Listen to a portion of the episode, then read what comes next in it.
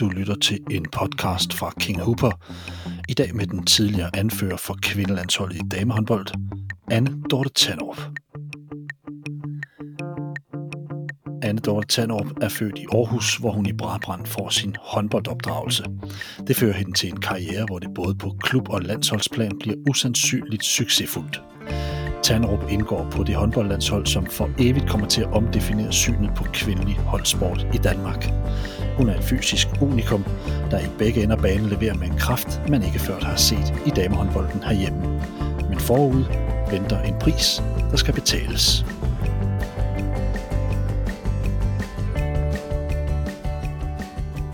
Anne Dorte Tanderup, velkommen til en podcast her på King Hooper. Tusind tak, Steffen. Det har jeg glædet mig til. Ja, det kan jeg godt forstå.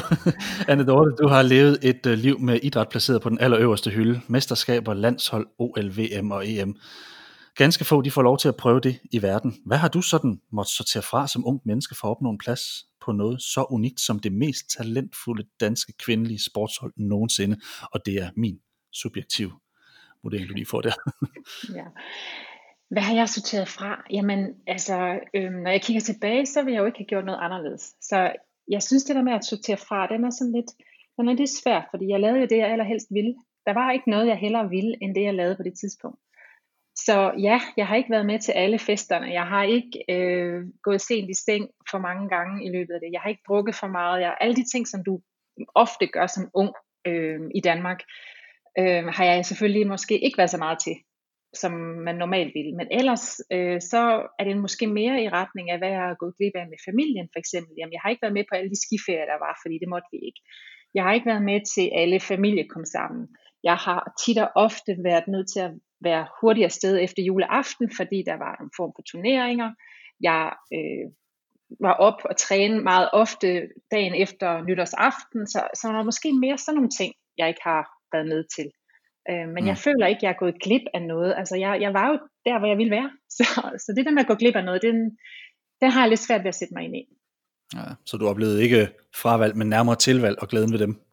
Ja, det synes jeg faktisk. Men jeg skal også sige, at jeg har jo så også tænkt, og, og det har Bjarne også, i forhold til vores børn, at vi faktisk ikke pressede dem til at dyrke sport på højt niveau fordi vi synes, de skulle bare have lov til at være helt almindelige. Men de har så selv valgt at gå vejen øh, uden vores pres, øh, og hvor vi så også kan se i dag, at det har været en fornuftig beslutning fra deres side, fordi vi faktisk hellere vil have, at de er engageret øh, dybt i sport, end at de øh, sidder nede på en bænk nede i byen. Så, så ja, ja det, det, der er selvfølgelig nogle ting, der, der hænger ved, når man har lavet og dyrket så meget sport og været i den verden, vi har været i begge to.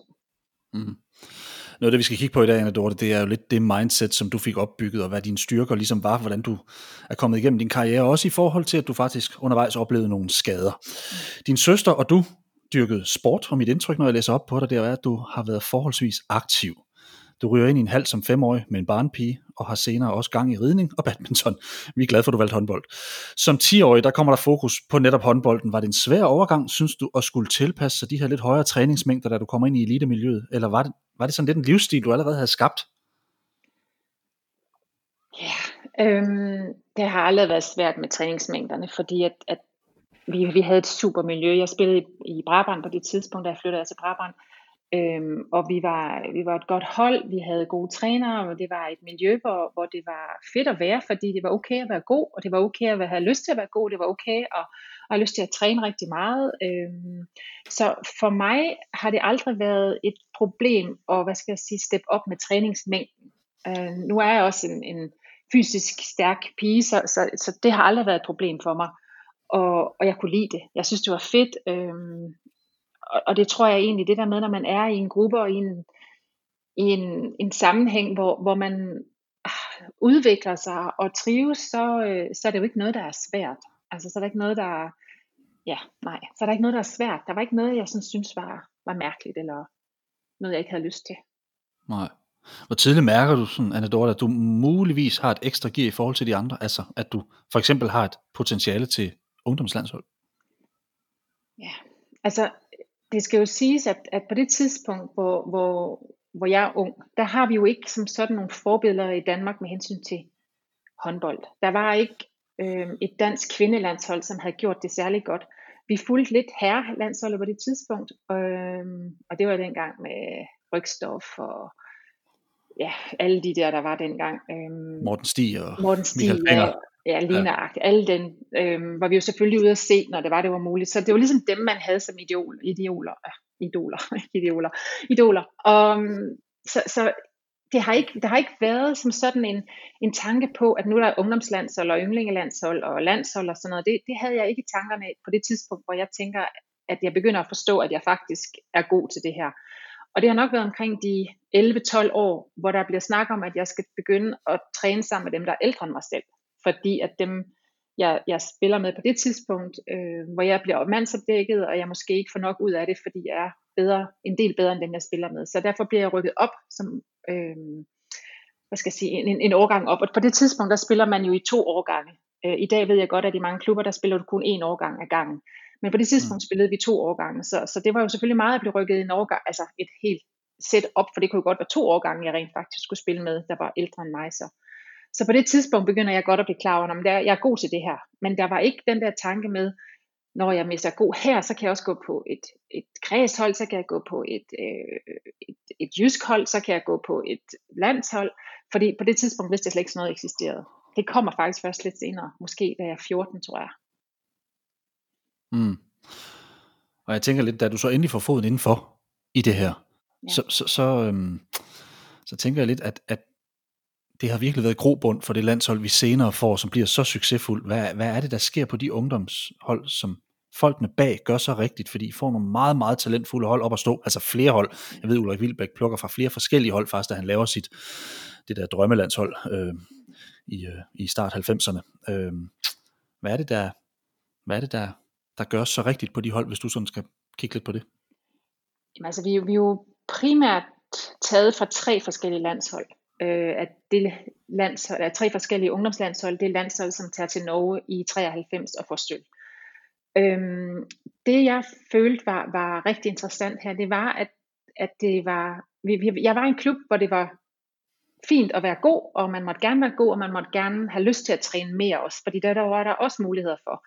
Meget hurtigt øh, får jeg lov til at træne på to hold, det vil sige, at vi var faktisk lov til at træne med, med de større piger også, så, så man blev hele tiden udfordret.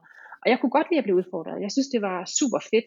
Og det er det samme, vi så oplever, da man begynder at lave den her, hvad skal jeg kalde det, nye plan for, hvordan man skal få dansk dame landshold eller dansk damehåndbold til at nå toppen. Og det er jo der, hvor Ulrik ligesom kommer ind i, i det hele her og er med til at lægge den langsigtede plan, for det var en langsigtet plan. Den hed plan 92, så det betyder, at man så skulle øh, toppe der i, i 92. Og, og det, der var interessant her, det er jo, at øh, vi var rigtig, rigtig mange, som en gang om måneden skulle et eller andet sted hen, for ligesom at træne sammen, fordi man skulle begynde at udvikle mere på os. Vi skulle have nogle specifikke træninger i forhold til, hvad hans ideologi var, hvordan hans måde at spille håndbold, hvordan han så, vi skulle til at spille håndbold i Danmark. Og det var jo ikke altid, at trænerne i klubben var enige med, hvad skal jeg sige, den samme filosofi. Så derfor blev vi valgt ud og så skulle vi lære nogle specifikke ting om taktik og teknik og sådan nogle ting. Øh, og der skulle vi til Aalborg en gang om måneden. Og øh, når man tog til Aalborg en gang om måneden, som 14 år 15 år har vi jo været, så betød det altså, at man først var hjemme i seng igen klokken halv et. Og øh, det var selvfølgelig, ej, vi har nok været 15. Ja. Så det var selvfølgelig sent at komme hjem, når man skulle op i skole næste dag. Øh, og det var, en, det var jo en dagsrejse. så, så der var jo selvfølgelig på det tidspunkt, når du spørger, allerførst, ikke? om der har været noget, hvor man ligesom har, har skulle øh, give køb på. Ikke? Og det var der selvfølgelig, fordi man vidste, man skulle derop.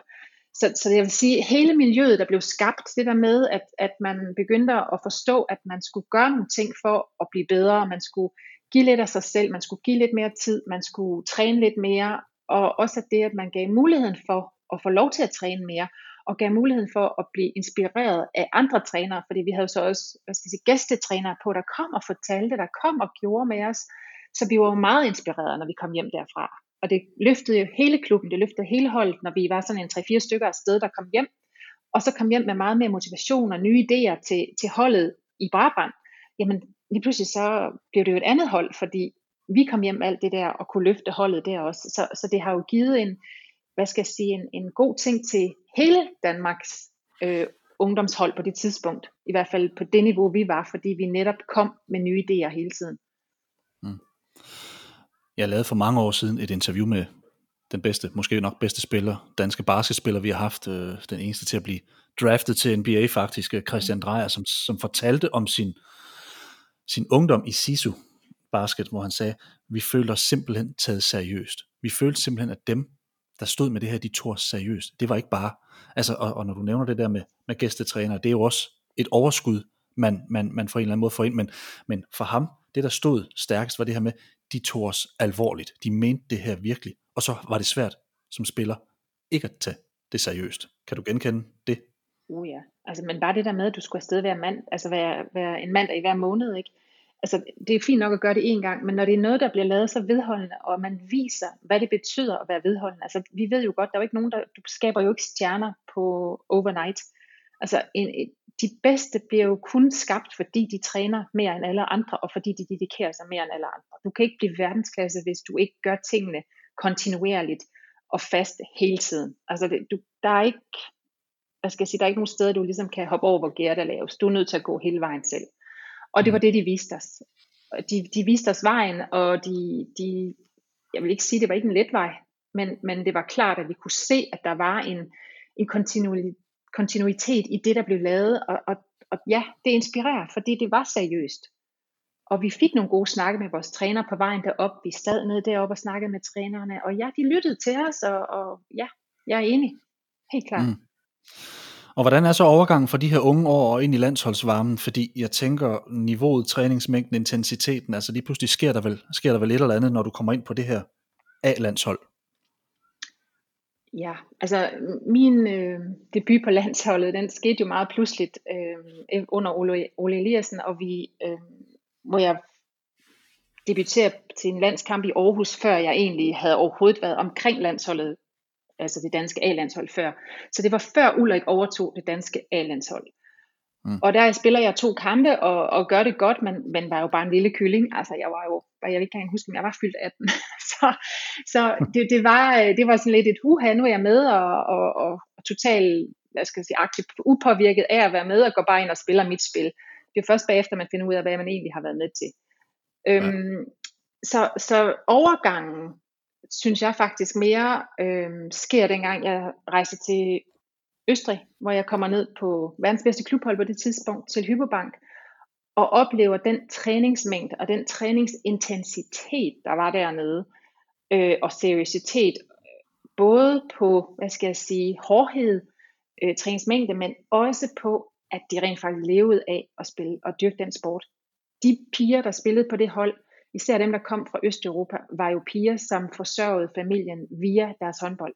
Det var deres arbejde. Og, og det havde det overhovedet ikke været for mig, og det var det jo ikke for nogen i Danmark.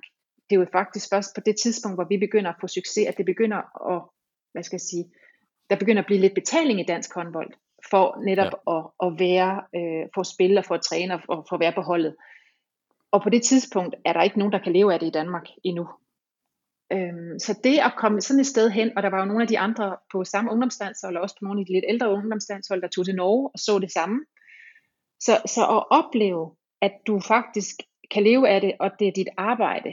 Den seriøsitet, der blev lagt for dagen der, og også den måde, man gik til træning på, at der er ikke noget med, at du ikke går til den 100% hver gang. Altså der var nogle af de spillere nede i Østrig, hvor jeg tænkte, hold da op mand, Altså jeg fløj jo, når de rørte ved mig, fordi jeg synes jo selv, jeg var stor og stærk, men jeg var jo ingenting sammenlignet med dem. Altså når vi gik ind i styrketræningsrummet, ikke, så løftede de jo det dobbelt af, hvad jeg løftede. Jeg havde stort, snart, stort set aldrig løftet noget, fordi det var ikke der, vi var. Vi spillede jo bare håndbold. Ja. Så, så dernede fik jeg virkelig en indsigt i, hvad er det her, når vi spiller på top, top, top øverste hylde. Øhm, og Camilla og det Andersen, hun... mig hjem igen, ja. Ja, ja. Og, og, og jeg talte faktisk med Camilla Andersen om det for nogle måneder mm. siden, hvor hun, altså, som hun selv sagde, jeg var sådan en, jeg kunne ikke sove ude. Jeg var sådan en lille, yeah. lidt for skræmt. Og, det, og så siger hun, så pludselig står jeg på, på sådan et hold, hvor jeg egentlig skal kæmpe for min plads. Altså, yeah. den kan gå to veje, den her. Enten så knækker du, eller også så, så, så hærdes du. Hvad, hvad, hvad er det, der gør med dig, tror du, at du ikke øh, knækker, når du møder sådan et miljø? Jamen, jeg tror egentlig, at vi var blevet, vi var blevet forberedt rigtig godt på det.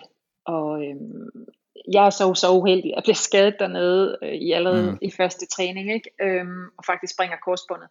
så det var ikke lige den bedste start på at, at prøve at spille sig på, til en plads på verdens bedste klubhold. Nej. Men, men øhm, fordi det var så seriøst, og fordi der var så mange træninger, og faktisk også bare øh, forholdsvis godt miljø også blandt spillerne. Øh, der var nogen, der tog sig af mig meget hurtigt. Der var et par ungarske piger, som tog mig under vingerne. Så selvom jeg blev opereret og var langt væk hjemmefra som 19-årig, og, og havde faktisk en, en, jeg synes det var svært, så, øh, så kommer jeg igennem det dernede, og det har da helt klart styrket mig også. Og jeg tror, grunden til, at man ikke knækker, i hvert fald for mig der, jeg blev spurgt, om jeg ville hjem. Og øh, jeg sagde, nej, jeg skulle ikke hjem. Fordi jeg havde haft, vi havde haft både Rikke og jeg, Rikke Solberg og jeg, spillede jo begge to Brabant på det tidspunkt. Vi havde haft lidt et opgør, fordi Brabant spillede kun i tredje eller anden division på det tidspunkt. Så vi havde begge to lyst til at prøve at komme ud og, og prøve vores grænser af i udlandet. Og vores træner på det tidspunkt var selvfølgelig skuffet over, at vi ikke ville blive og hjælpe med at få Brabant op. Fordi var vi blevet der, så havde Brabant jo helt klart været et af topholdene hele vejen op til, til den bedste liga. Ikke? Og så det var lidt det der opgør med, nej, vi vil ud og stå på egne ben, og vi vil ud og prøve os af ude i verden. Og så blev jeg skadet til første træning, og så bliver jeg spurgt, om jeg vil hjem, og så har jeg bare sagt, nej, jeg skal da ikke hjem. Jeg kan da ikke give op her, jeg kan da ikke komme tilbage. Og jamen, du havde også ret, det var bedre, at jeg var blevet hjemme, vel? Nej. Så, mm. Så der var jo flere ting i det. Der var selvfølgelig det der med, at det var spændende at være et nyt sted, men det var også det der med, nej, nej, nej, nej, jeg skal ikke tilbage, komme grædende tilbage og bede, om jeg kan få lov til at få en plads igen. Nej. Øhm, og så var jeg også klar over, at jeg ville få den bedste hvad skal jeg sige, behandling der, hvor jeg var, fordi det var der, alle faciliteterne var til den bedste genoptræning. Mm. Så der var slet ikke noget, der kom i tanke om, at jeg skulle tilbage, og jeg skulle hjem igen. Selvom det ikke så alt for let ud. Nej, men netop den her skade, den kunne godt tænke mig lige bare lige hurtigt at vende, fordi mm. det er jo lige inden ungdoms-VM i 91, det sker, og skaden den bliver aldrig undersøgt ordentligt. Ja, øh, det sker øh, under det, ungdoms-VM, ja. I, lige præcis, og så kommer du så til hypo, mm. hvor, hvor du så faktisk altså, så går det faktisk rigtig galt. Ja, det og det er øhm, den første træning, som sagt, og omgående så er du bænket og får den værste tænkelige start. Det her med skader, det bliver desværre sådan lidt tilbagevendende i din karriere, uden at du dog egentlig misser særlig mange guldmedaljer. Øhm, hvilke strategier benytter du dig egentlig af fra start for at holde humøret og håbet op? Du, du nævner, at der er nogen, der er gode til lige at være omkring dig, men, men man sidder jo også, altså at være skadet er jo noget af det værste for en atlet, eller det er det værste for en atlet, mm. og det, det er meget alenearbejde. Man er væk fra holdet, man er lidt uden for holdet. Ja, altså det jeg, det jeg lærte i Hypobank, det var, at øh, når du er skadet, så træner du dobbelt så meget som alle de andre. Forstået derhen af, at du træner alt det, du skal gøre for at komme tilbage, plus at du sidder og kigger på hver eneste træning. Det var kravet. At hvis du er med på holdet her, så er du også til træningerne, for du er nødt til at sidde og se, hvad det er, der bliver lavet, både taktisk og teknisk. Så selvom jeg ikke havde været med og spillet med dem i seks måneder, så kendte jeg samtlige af deres øh, strategier, samtlige af deres forskellige formationer, fordi det var jeg blevet tvunget til at skulle se. Så jeg lærer dernede meget tidligt, i en ung alder, at det at være skadet, det betyder faktisk dobbelttræning. Så, så jeg havde min egen 3-4 timer om dagen, hvor jeg skulle sørge for at, at komme tilbage og træne mig op. Plus at jeg så sad de to timer, de så også havde. Nogle gange trænede vi jo også to gange om dagen dernede. Så mm. min dag var, var lavet med træninger, og den var lavet med at se på træninger. så, så jeg tror, at, at det har været der, Øh, og, og det har jeg jo så taget med, da jeg så også bliver skadet senere hen, at jeg er godt klar over, at det hedder selvtræning. Og at det samtidig også for ligesom at være en del af holdet, at jeg er nødt til at sidde i hallen også. Jeg er nødt til at være med til taktikmøderne. Jeg er nødt til at være med i bussen. Jeg er nødt til at være med alle de steder, for at jeg ikke føler mig, hvad skal jeg sige, væk fra holdet. Fordi det er jo ja. holdet, der er det, der er det, hvad skal jeg sige, det er det centrale i, i håndbold. Selvfølgelig handler det også om individualisten, men uden holdet og uden støtten øhm, omkring holdet, der kunne jeg ikke fungere. Altså jeg ved, jeg er en teamplayer, og jeg havde brug for holdet. Jeg havde brug for, at der var nogen, der ventede på mig, jeg skulle komme. Altså, de, jeg ved, at de var der kl. 10 og ved hallen, og der var det forventet, at jeg kom, og så kom jeg. Havde jeg været cykelrytter og skulle ud hver dag og være der kl. 10, der ikke var nogen, der ventede på mig, jeg er ikke sikker på, at jeg kom ud til kl. 10 hver dag. Men fordi der er nogen, der venter på en, og fordi der er et hold, og nogen, nogen der er afhængige af, at du er der, og du faktisk møder op, jamen, så var jeg der. Øhm, så, så jeg, ja, jeg tror, at der er selvfølgelig er en forskel på, om det er, at du er i et team, eller du er dig selv, i hvert fald, hvordan du kan strukturere din dag. Men det er vel også lidt en kado til holdet. Det lyder som om, de egentlig har været gode til at, at inddrage og rumme en skadet spiller og, og, og have en eller anden form for forventninger i forhold til, jamen, også bare, at der er professionelle holdkammerater, der, der tager sig af det. Altså, det, har lyttet, det, det, det, det lyder egentlig som om, det har været et, et godt miljø. Det var et hårdt miljø og det var jo ikke alle, altså når man kommer og har været der en uge, og man bliver skadet, så har du ikke nået at få den store respekt fra andre omkring dig, og slet ikke dem, som har første ret til at spille på holdet. Så vi var en masse unge piger, som fulgte sig ad, og det var selvfølgelig meget dem, men der var to af de gamle, der tog mig under vingerne, og, og det har været, det var rigtig, rigtig godt, fordi de var, de var mentor for mig dernede, det var de. Og, og uden dem øh, havde jeg nok ikke helt klaret det så godt igennem. Øh, jeg vil Hvem sige, var, ja, hvem var det? Øh, Marianne Ratz og, og den anden, der var sådan en anden Marianne, jeg kan faktisk ikke huske, hvad hun hed mere. Så to Marianne fra Ungarn, som den ene var målmand, Nå. og den anden, hun var, hun var højre bak, højre fløj. Mm. Øh, super, super piger. Øh, Marianne Ratz, målmand, øh, har faktisk er stadigvæk i håndbolden, øh, og har været meget ind over det ungarske landshold. Efterfølgende har været træner, hjælpetræner, målmandstræner, og alverdens ting og sager på dem. Mm. Så har dedikeret sit liv til håndbolden. Øhm, men jeg, jeg tror, at, at det jeg oplevede i Hypobank, øh, hvad skal jeg sige, de, de var jo længder foran de danske klubber på det tidspunkt. De, de havde jo allerede haft flere år, hvor de havde været blandt verdens bedste, hvor de havde kæmpet om, dengang hed det ikke Champions League, men, men det er det samme som Champions League, hvor de havde kæmpet mod Lyse Linden i mange år om, om hvad skal jeg sige, det, pokalen. Så de havde jo allerede det her meget øh, stærke setup, øh, professionelle setup. Så det jeg lærte der, det tog jeg jo med tilbage til, til den efterfølgende klub. Jeg tog så hjem igen og kom hjem til Viborg. Og, og, og for, for Viborg var det jo også interessant at have haft, at lige pludselig have en, som havde været i udlandet og opleve noget der. Så jeg stillede jo også krav til de ting, der skulle foregå i Viborg. Hvad, altså, hvad jeg havde set der, men det skulle vi jo også have her. Så jeg tror egentlig, at, at hele dansk håndbold, kvindehåndbold, øh, lærte rigtig meget i de år, fordi der var mange af os, der var i udlandet, og kom hjem og stillede krav til, hvad der så også skulle være derhjemme, og hvordan man opbyggede klubberne. I dag har vi jo haft trænere i udlandet, der er kommet tilbage øh, og stiller krav. Vi har udlandske trænere også. Altså der, der foregår jo mange, der kommer udlandske spillere til klubberne. Så i dag er det jo en helt anden struktur, du har i de danske klubber, end dengang, hvor vi var der, hvad skal jeg sige, starten af 90'erne, hvor vi ligesom får lov til at lægge vejen. Altså vi, vi, vi bygger det jo hele jo egentlig op på det tidspunkt, og så er det bare blevet udviklet rigtig, rigtig meget siden. Ja. Ja, så har vi jo faktisk også nået en, faktisk også nået en status, hvor vi så kan begynde at sende trænere ud af Danmark for ja, at udvikle wow. andre steder. Det, det, har, det har også været imponerende at, at følge med i. Men vi har altid haft gode trænere. Det skal, det skal Ja. ja. siges, ellers var vi jo ikke nået dertil, hvor vi nåede så hurtigt, øh, da det hele blev sat i system. Men en ting er en god træner, en anden ting er jo, er jo klubstruktur, kan Ja. man sige. Det er rigtigt.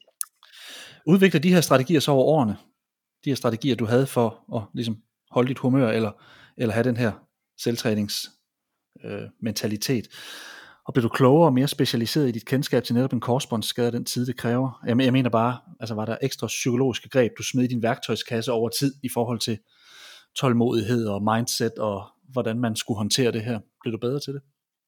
Øhm, altså man bliver jo ældre og har en erfaring, og, og ved, at jeg, når jeg har gjort det før, så kan jeg gøre det igen. Så de gange, jeg bliver skadet efterfølgende, er jeg jo ikke et sekund i tvivl om, at selvfølgelig kan jeg det. Jeg kan selvfølgelig kan jeg komme tilbage, og selvfølgelig øh, er det her ikke et problem. Det tager bare den tid, det nu tager. Og jo hurtigere jeg kan gøre det, jo, tid, jo hurtigere er jeg tilbage. Den største udfordring, jeg havde, var, var da jeg blev skadet øh, under stjernetræf. Jeg tror, det er 10 måneder før OL, hvor jeg faktisk springer samme korsbånd igen. Der var jeg knust, og der havde jeg lidt svært ved at se, hvordan jeg skulle kunne nå den her store mål og komme til OL, fordi vi var jo kvalificeret på det tidspunkt, så vidt jeg husker. Mm. Ja. Øhm, så så det, var, øh, det, det var en kæmpe, kæmpe nedtur. Og der har vi heldigvis, eller havde jeg heldigvis, og, og det vil sige Danmark i det hele taget, øh, nogle dygtige folk, der gik ind omkring. Altså blandt andet Ulrik går ind og siger, man Dorte, det her, det sætter, lægger vi en plan for. Øhm, og så, så blev den plan så fuldt, hvor, hvor der blev brugt tid på at få mig tilbage til, hvad skal jeg sige, til, jeg, jeg, nåede ikke at nå fordoms styrke til OL, men jeg kommer tilbage og kan bidrage med noget. Og, mm. og det er jo et kæmpe kado til, til de trænere omkring mig, og til Ulrik, og til hele landsholdstruppen også, at en spiller, som måske ikke er helt på toppen, men alligevel, fordi at vi kender hinanden så godt, og fordi at de ved, hvad jeg kan bidrage med i nogle situationer, bliver jeg valgt med alligevel. Og det gør jeg selvfølgelig, fordi at, at den træningsmængde, der bliver lagt i det, øhm, men også hele projektet, der bliver sat, okay, Andorte, skal vi forsøge at få hende med, hun skal nå hertil på det her tidspunkt, så hun kan det her på det her tidspunkt, så er hun inde. så det blev hele træningen lagt, væk, altså lagt an på, at jeg skulle nå sådan og sådan på det her tidspunkt. Hvis jeg kan det, så er jeg med ind, mm. og så må vi så se, hvor langt når jeg så de sidste to måneder. Ikke? Mm. Øhm, men, men uden, uden trænere, der ligger en plan for dig, der er det jo svært, fordi der, der tror jeg, man fakter lidt i øst og i vest, og man ved ikke helt, hvad retning man går i, men, men det, der blev lagt en plan. Og det ender jo godt, I får guld. Ja. Og du får også din OL-guldmedalje, og den ja. må du være glad for i dag. Ja. På et af dine nuværende online seminarer, øh, du, du laver, det kommer vi måske til at tale om lidt senere, øh, mm. der taler du om de her menneskelige tanker, vi har. Vi har op imod 70-80.000 tanker dagligt, og af dem, der er der ifølge forskning cirka 80%, der er negative. Tænker du, at et sådan tal kan forøges hos en atlet under en skadesperiode? Altså kan du sætte procenter på, hvis det eventuelt forskubber sig lidt? Eller, for du har jo stået i det. Mm. Eller er kunsten at selv manøvrere rundt med de her? Og, Nej, ja. uha, det mentale betyder, altså, det mentale betyder så meget i det her, og, og, og det er jo også det, jeg prøvede at forklare lidt før. Jeg, jeg er en holdspiller, så for mig var det vigtigste, at jeg havde holdet omkring mig. Derfor var det meget, hvorfor jeg var rigtig god til at komme med og være med omkring holdet, fordi det inspirerede mig og motiverede mig til at, at gøre noget ekstra. Var jeg blevet fået at vide, at du kan ikke være med her, du er nødt til at sætte dig ud, så var det ikke blevet nær så godt. Og jeg kan se det, jeg havde en, en søn, der, var blevet, der fik øh, det, man kalder slatter, som er sådan en, en overbelastning foran på knæet. Og han var faktisk øh, som fodboldspiller, og han var ude i otte måneder, og hold da op, hvor led han i de otte måneder, fordi han kunne ikke komme med i bussen, når de skulle til kamp. Han kunne ikke komme med på sådan og sådan. Han var ikke inviteret med til mange af tingene. Hvor jeg tænker, det er simpelthen så forkert en, en indstilling, at når man er skadet, og man ikke kan være med, at så må man ikke være med. Det skulle være sådan, at det var stadigvæk et krav, om du er med hele tiden. Og det var det på det tidspunkt, og i hvert fald for mig selv. Det var sådan, at jeg, jeg tog med. Jeg brugte tiden på det. Det var ikke sådan, at jeg sagde, nu er jeg skadet, så nu kan jeg tage med familien. Nej, jeg var med håndbold, fordi jeg var stadigvæk håndboldspiller. Mm. Og det tror jeg også i, i dag i mange andre sammenhæng handler om det samme. Altså, jamen, du kan jo ikke bare sætte dig ud på sidelinjen, hvis det er sådan. Du er nødt til hele tiden at, at være engageret og involveret i det, der foregår. Hvis du laver sådan en stop and go, stop and go, stop and go, så bliver du aldrig god til nogen ting. Og du bliver aldrig, hvad skal jeg sige, ekspert. Du bliver aldrig der, hvor du synes, at det er det fedeste at lave, hvis det hele tiden er sådan noget indimellem. Mm. Øhm, jeg plejer tit at sige også, at, at når vi snakker om, og hvordan jeg havde det undervejs i min skadesperiode, så, og det ved jeg, det har vi snakket lidt om, Steffen, det her med at være i overhaldingsbanen. Så jeg så lidt mig selv som siddende i en bil, hvor vi kører på motorvejen, fordi det gik meget stærkt. Altså vi når jo alle de her titler på ganske kort tid, ikke? og der er jo stor konkurrence om at være med på holdet. Så det der med at være skadet, det var ikke det fedeste. Så den måde, jeg så det på, sådan billedligt, det var, at jeg kører ud på motorvejen, så kommer der en tankstation, jeg bliver skadet, jeg sætter mig ind, jeg når lige at putte noget, noget benzin på, men jeg har stadigvæk både foden på speederen og på bremsen på samme tid, og den er ikke slukket, den her motor. Og jeg kan sidde og se alle de andre, de, de fiser forbi uden på den her tyske autobahn her, ikke? Og når jeg selv er ved at være næsten klar, så har jeg allerede løftet bremsen og er i fuld fart igen. Og, og, og det er sådan, jeg kigger tilbage, og det er også sådan, jeg så det dengang, at, at jeg var bare hele tiden med, selvom jeg ikke var med. Jeg sad bare og ventede på at få lov til at tage den der fod af bremsen, fordi speederen den var i bund. Og øhm, så, så tanken om at stoppe, den var der ikke. Altså, der er også en læge, der siger til mig på et tidspunkt, at vi er nødt til at snakke om det her. Ja, ja, ja, ja, det gør vi bagefter. Ikke? Vi var så meget i det der go, go, go, go, go, go, go, fordi vi, vi, vi ville det hele, og vi var der, hvor vi ville være. Vi havde alle de her muligheder for at præstere og vinde og at, at være, være på toppen. Og, og det, var, det var meget, meget motiverende at være med i. Der var ikke noget ja, at kigge tilbage over skulderen her. Altså. Nej, og havde I ligget og rodet rundt og ikke rigtig været en del af medaljerne, havde ja. blevet 8-16 stykker, havde man måske tænkt anderledes, eller hvad? Det tror jeg, vi havde.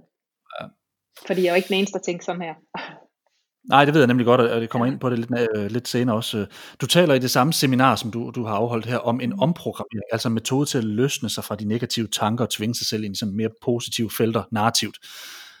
Og jeg kan godt lige smide et hurtigt spørgsmål ind her. Tænker du, fordi når jeg lige lytter til dig, så, så, så lyder det egentlig som om, at, at ja, det kan man godt gøre selv, men man er faktisk også afhængig af andres energi, det at være en del af holdet, at det faktisk er, er, en, er, en, er en vigtig ting. Det, det er egentlig lidt det, jeg hørte dig sige. Er det korrekt? Ja, at, man ikke øhm. kan, at man ikke kan generere den her energi eller omprogrammering fuldstændig selv altid, men at man faktisk er lidt, lidt afhængig af også at få noget fra andre. Jamen, det afhænger lidt af, hvem du er. Altså, jeg har, jeg har, jeg har altid været bedst. Jeg har altid været bedst under pres, men jeg har også altid været bedst, når der er andre, der, har, der afhænger, altså, hvad skal jeg sige, der, der har brug for mig. Så på et, på et, et hold, der er der jo, er vi jo ikke bedre end den dårligste. Det, det må vi sige, det har vi lært meget ofte. Øhm, så vi har selvfølgelig nogle stjerner, men stjernen kan ikke vinde alene uden dem omkring hende eller ham. Så for mig var holdet meget, meget vigtigt i både min motivation, men også i at få det til at fungere, sådan at vi var, vi følte os som et hold. Så jeg har, jeg har altid, og det er det samme også med mine fire drenge herhjemme, det har altid været en kæmpe kæphest hos mig, at vi har brug for hinanden, og at vi får energi fra hinanden. Og jeg har også tit sagt det til Bjarne, at han skal huske, at, at han giver en masse energi, når han er ude til cykelløbene, men når han så kommer hjem, så skal han også få energien hjemmefra. Så derfor er han også nødt til at fodre at give energi hjem igen. Og, og, mm. og det er jo et, et, et koncept, som du gør også på holdet. Du kan ikke kun få fra holdet, du er også nødt til at give til holdet, for at få igen. Og du ofte så er du nødt til at give, før du får. Så ja, for mig er det helt klart, at holdet har været en kæmpe del. Det at være på et hold har været en kæmpe del af den succes, jeg har oplevet i håndboldsporten. Mm.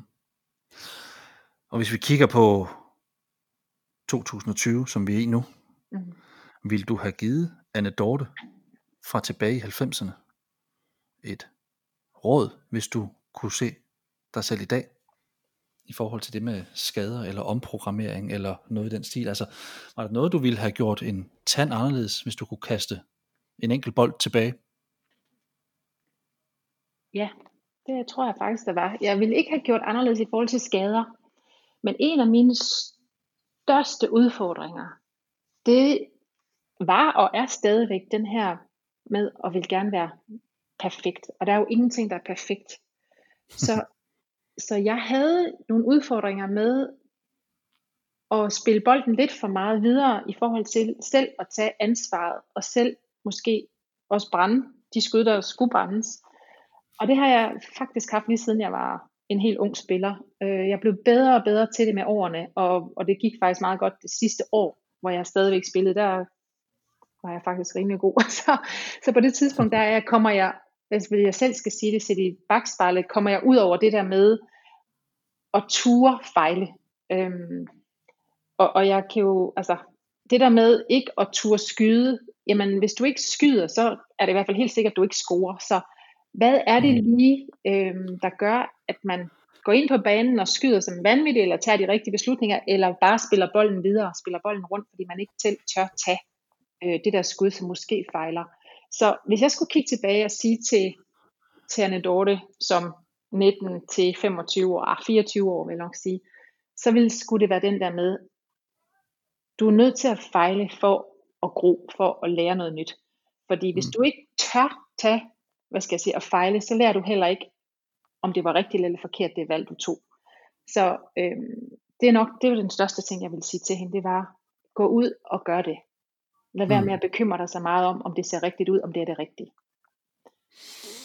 Og øh, hvis jeg skal sige noget til dig, så kan jeg stadig huske, når du steg en meter op i luften og bragede den ind i det lange hjørne. Så jeg kan egentlig ikke forstå, at du ikke skød mere. Men jeg kan så samtidig godt se, at det var ikke et landshold, der var ked af at afslutte. I, I, havde jo, I, I havde jo trods alt et par stykker, der gerne, der gerne ville, ville sende den afsted en gang imellem. På trods af de her grimme skader, så snor du dig igennem og får en andel i alt det guld, Danmark vinder fra 94 til 97. Det bliver sølv ved VM i 93, det er jeres gennembrud, og så bronze i 95, hvor du er skadet.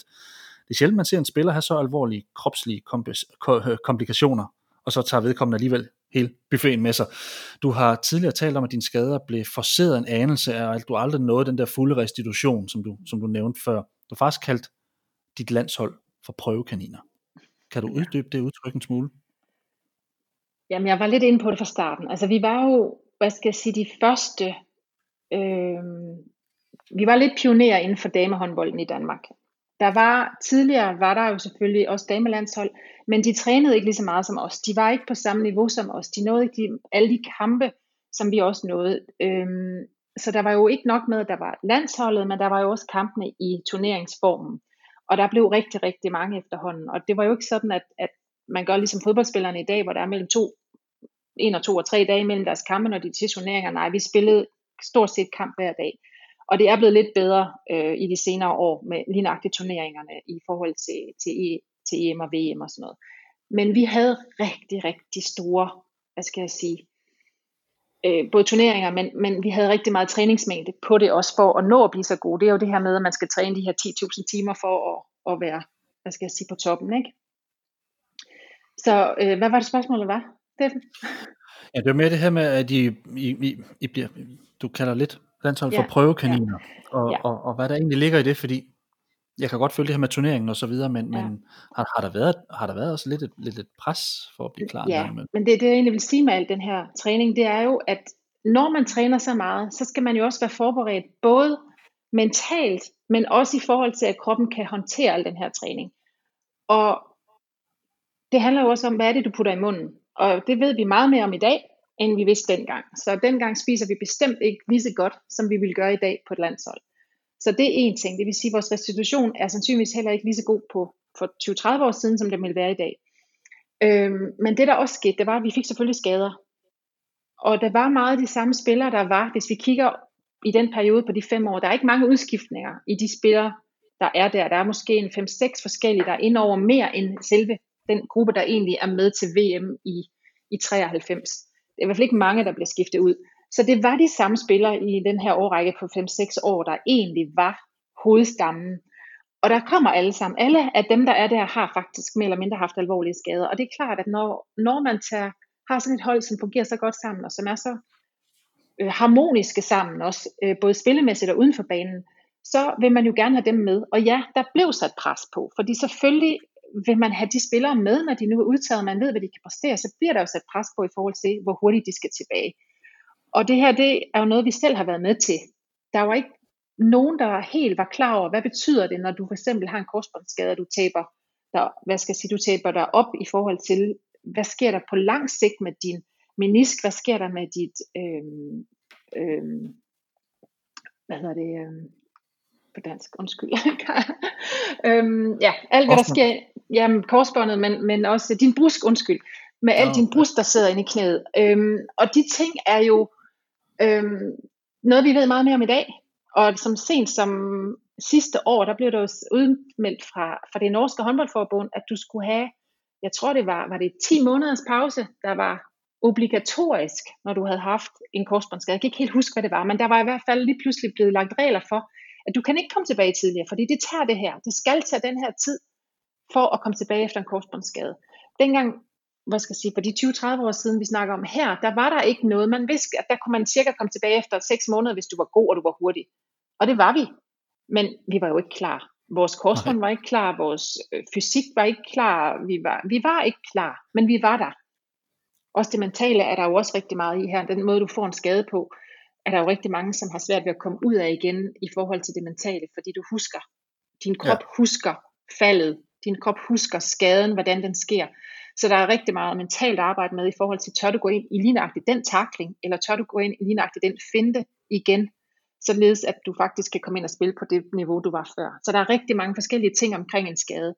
Så jeg mener med at sige prøvekaniner, der mener jeg, at der blev prøvet rigtig mange ting af, for at se, hvad virker.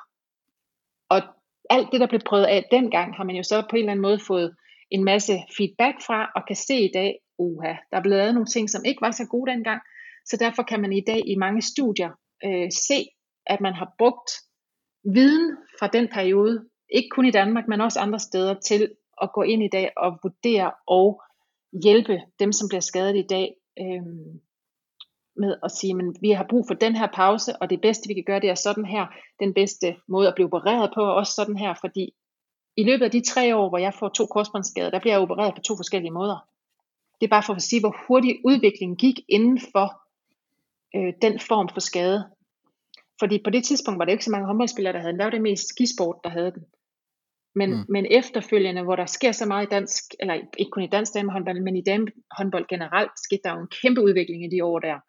Og der kommer rigtig, rigtig mange korsbåndsskader, og det er der stadigvæk. Ja. Men er der også, Anna Dorte, bare en kropslig pris ved at lægge nummer et over så mange år, som I gjorde? Altså jeg tænker, der var, der var tryk på håndbolden, og et mm. tårnhøjt niveau i kvindehåndbolden i 90'erne. Altså jeg husker jo Norge, Ungarn, Tyskland, Sydkorea. Altså det, det, det var jo det, det, man skulle jo være på toppen af sit game konstant, og, og, og der var jo voldsomt pres på. Øh, mm. så, så, så er det også bare ligesom en, en ting, der følger med. Altså jeg tror ikke, der er nogen, der har dyrket sport på topniveau, der ikke har en eller anden skavak i dag. Altså motion er sundt, ikke? Øh, men øh, ja, alt, hvad du dyrker på det niveau, ligegyldigt hvad det er, så er det jo skadeligt. Altså, mm. det er der ingen tvivl om. Men, men øhm, jeg tror ikke, der er nogen af os, der, der kigger tilbage og tænker, ej, det var også ærgerligt, vi gjorde det.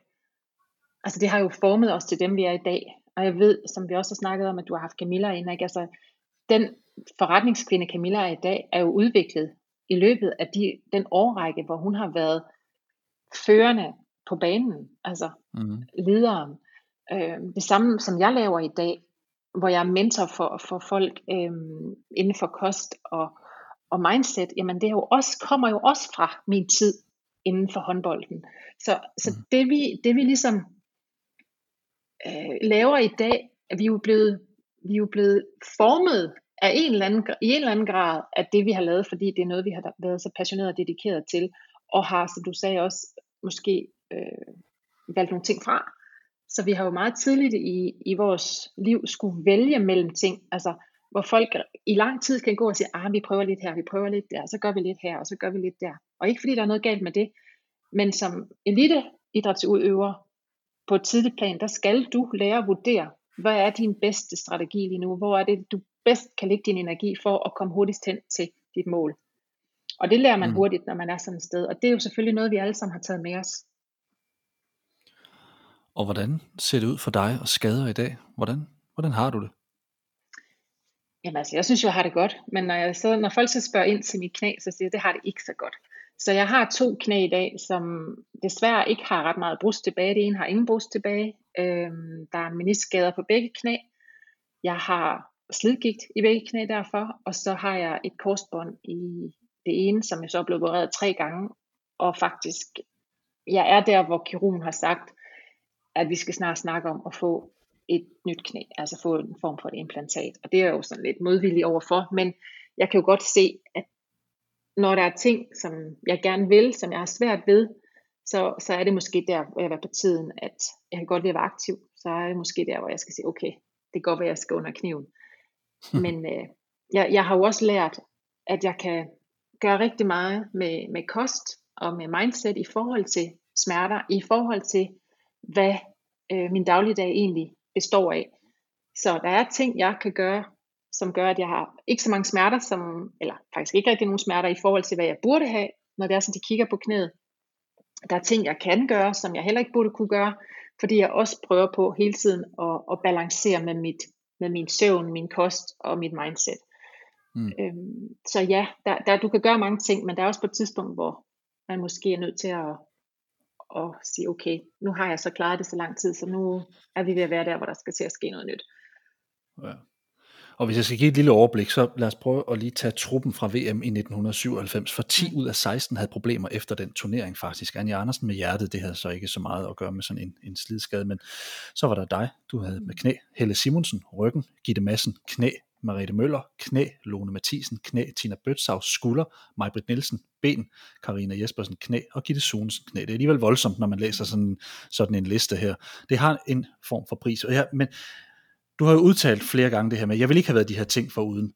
Øhm, for hvem ved, hvor du så var havnet, og du lyder selv til at være havnet et godt sted, og trods flere alvorlige skader, så fik du faktisk, Andor, du fik, du fik stort set alt med dig, alle titlerne. Jeg ved ikke lige, om du har været sådan en eller anden lucky charm for, for vores landshold, fordi en enkelt gang, der, der, der, der glipper der guld i de her gyldne år, det er faktisk, da du sidder ude i 95 i Østrig. Mm. Hvordan var det at sidde udenfor på det landshold, som netop havde vundet sit første guld ved, ved tror det EM i 94, det første EM?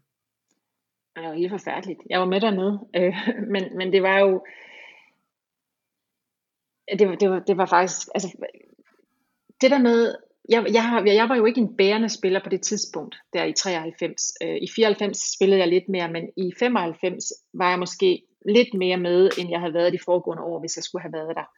Så jeg var godt klar over, at jeg kunne have bidraget med noget, men det, det var hårdt at sidde udenfor, også fordi det var et meget specielt øh, VM, fordi det blev lavet i Østrig-Ungarn, og der var en, en, en meget speciel stemning dernede. Der var lidt, øh, lidt for meget, hvad skal jeg sige, brutalitet og had det handlede jo meget om det her østriske landshold, øh, hvor de havde Gunnar Prokop på og sådan noget, hvor, som jeg kendte jo rigtig mange, for jeg havde jo været sammen med dem. Jeg havde jo faktisk, øh, jeg var jo på deres, hvad skal jeg sige, klubhold, havde jeg jo været et par år for inden, så jeg kendte jo næsten alle spillerne.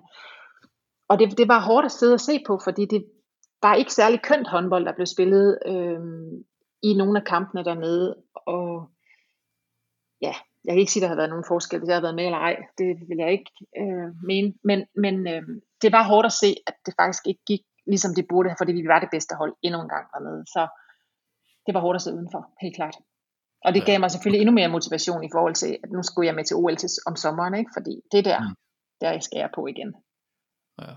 Men I vinder alligevel nogle kampe ved det der VM i, i Østrig, som er ret voldsomt, blandt andet ja. den over Østrig, og, og, og, og, og, og der kommer jeg jo til at tænke lidt i det her mindset, hvor rigtig mange danske hold tidligere krøllet sammen, når man møder så voldsom en modstand, som man gør der. De har jo også gjort i andre kampe. Jeg har talt med Camilla Andersen om det her mindset, I havde på holdet, og hvor det egentlig stammede fra. Altså var I bare en særlig flok piger med hovederne skruet rigtigt på, eller fik I det med attituden og viljen til at gro undervejs, eller, eller var den der, synes du, fra, fra start? Altså du skal huske, at, at vores ungdomslandshold, øh, i hvert fald den, hvor Anja hun er på, og det, som, hvor Camilla og mig har været på, øh, begge landshold gør det rigtig, rigtig godt til, til VM i, i øh, til UVM. Det, det landshold, der lå lidt imellem, havde lidt større udfordringer, blandt andet fordi de, det blev spillet, jeg tror det var i Nigeria, de spillede, eller sådan, det, var, det, var en, det var en meget speciel turnering. Men du har spillere fra tre landshold, som rent faktisk, alle tre landshold, har et meget stort øh, hvad skal jeg sige, meget stor kapacitet og har gjort det rigtig godt. Det vil sige, du får jo spillere op, som allerede der er vant til at vinde, som er vant til at ligge i toppen. De kommer jo ikke at have tabt alle kampene tidligere. Så vores største udfordring, og den træner vi faktisk, det er mod Norge, fordi Norge har vi faktisk altid haft lidt problemer med. Så jeg ved ikke, om du har hørt historien før, men, men den historie, hvor vi har, hvor vi er ude i øh, Aarhus øh, Stadionhal, eller nej, det var faktisk ikke Aarhus Stadion, det var ude i Aarhus, øh, på Aarhus Idrætshøjskole en sommer, hvor vi hver sommer var derude på træningslejr. Og den sommer, der øh, er vores fokus faktisk at få energi og få øh, vilje ind på banen. Så vi har et møde, hvor vi snakker om det her, og hvor Ulrik rent faktisk taler ind til os i forhold til, at vi skal gå ned og træne dernede i alle de her haller, der ligger nede under jorden. Altså der er ingen vinduer, der er ingenting. Vi ligger nede i de her små, små haller nede under jorden ude på Aarhus Idrætshøjskole. Og der skal vi gå ned, og der skal vi vise gejst, entusiasme, vilje øh, og rå. Altså være rå, ikke? Jeg vil godt sige, at de første gange vi var dernede, og når man scorede, så skulle man juble, og så skulle man løfte hånden, og så skulle man råbe, yeah! Altså, og det lå ikke til ret mange af os. Det gjorde det virkelig ikke. Så de første gange vi gjorde det, det var så mærkeligt. Men, for, men fordi at vi, vi trænede det, vi trænede attituden, vi trænede den der vilje, vi trænede den der aggressivitet og vise, at vi er her, og vi kan. Og grunden til, at vi skulle gøre det her, det var fordi, at det var sådan nordmændene gjorde. Så når vi mødte nordmændene, især i Norge, når vi mødte nordmændene, så havde de den der, uh, og så havde de alle de der skide kobjæller der, de kørte ud over det hele med, når de, når de havde de der tilskuere på. Ikke? Vi blev fuldstændig kørt ud af banen. For det første, den attitude og den aggressivitet, de kom med, plus alle de der nordmænd, der kom med alle deres spillere og alle de mennesker, der var. Altså, vi var jo simpelthen så kudet fra starten af. Så mm. Ulrik har sat sig i hovedet, at det her, det skal ændres. Og grunden, måden vi ændrede det på, det var ved at have den der attitude selv, at den ændrede vi vores egen energi og vores egen udstråling. Så det begyndte vi at træne, og det skulle vi så også bruge i kampene. Så jeg kan huske, at vi skulle spille mod et, øh, drenge ungdomshold. Det var jo primært dem, fordi der var ikke rigtig nogen andre i Danmark, vi kunne spille imod, der kunne, der kunne ligesom stå op imod os. Så vi spillede mod de her ungdomshold af herrer, som var rigtig, rigtig gode og spændstige, men ikke så fysisk stærke. Så hvor vi, hvor vi matchede dem meget godt. Og der begyndte vi så at skulle træne de her ting. Og det var bare mærkeligt. Altså. Men det kom ind i os, og det blev en del af os. Og ja, der sker faktisk det, at, at øh, vi matcher Norge i forhold til energi og udstråling på banen. Og jeg tror faktisk, at Norge blev ret overrasket over at møde et hold som vores, hvor vi giver igen af samme skuffe, som de egentlig kom med. Ikke? Og der mm. havde vi jo på det tidspunkt nogle spillere, der faktisk spillede i Norge, så for dem var det allerede blevet en del af, af deres natur at, at gøre det, fordi det var det, de gjorde i Norge. Så de havde selvfølgelig lettere ved det, men mange af os andre havde svært ved det. Mm. Så det bliver tillært. Så når du spørger sådan der, så ja, Det er, mm. det er tillært, og det tror jeg på, at alle kan. Du vælger jo selv den energi, du vælger selv, hvad det er, du udstråler, du vælger selv, hvad det er, du kommer med, i ligegyldigt hvilken situation, du går ind i. Så i den vejledning, I får af Ulrik omkring det her, hvad, altså hvad, hvad, hvad, hvad føler du, I bliver mere bevidste om, om jer som hold eller enkelte individer? Altså, var det noget, I blev klar, mere klar over? Jeg vil sige, øh, da vi først gør det, der kan vi jo godt mærke, jeg kan i hvert fald tale for mig selv, jeg kunne godt mærke, at det der med at give udtryk for mine følelser, give udtryk for, for, min, øh, for min stolthed over det, jeg havde lavet, det rent faktisk gav mig ekstra energi. Det gav mig ekstra styrke, og det gav mig lyst til at gøre det igen. Øhm, det der med at være føle sig en lille smule kuget, og bare når man scorer, så løber man bare hjem, og så stiller man sig op, og så står man med hænderne, og så skal man så stå og dække op. Altså, Helt flov. Jamen, du kan jo du kan høre forskellen i stemmen. Om så scorer jeg, så løber jeg hjem, og så stiller jeg mig op i forhold til, så scorede jeg, og så, åh, så viste jeg det bare, så råbte jeg, og så mm. synes jeg, det var skide fedt, og så løb jeg hjem, og så vendte jeg om, og så stod jeg bare klar til det næste. Ikke? Altså, mm. ja. så, så, så, hele det der energiniveau blev jo hævet meget, meget kraftigt. Og, og vores tro blev også bygget op, fordi vi lige pludselig godt turde sige, at vi var gode, vi turde udstråle, at vi var gode. Så der er ingen tvivl om, at der gik vi fra at have et godt niveau til at have et ekstraordinært niveau. Og det kommer af mindset, og det kommer af den energi, vi vælger at gå på banen med. Og det var selvfølgelig et samspil mellem jer. Ulrik, han, han, han vejleder jer igennem årene i forhold til de idéer, han har, og han har fået ja. meget ros for det undervejs. Det har han også med herrelandsholdet. Men jeg har også fornemmet på dig, at der var tider, hvor I også godt kunne være uenige med Ulrik. Hvad kunne man være uenig med en fyr som ham om? oh. Nå, altså, jeg, jeg, jeg, tror, jeg tror også, du kan være uenig med dine forældre om mange ting. Ikke? Um, så for os var Ulrik jo selvfølgelig den, den var træneren.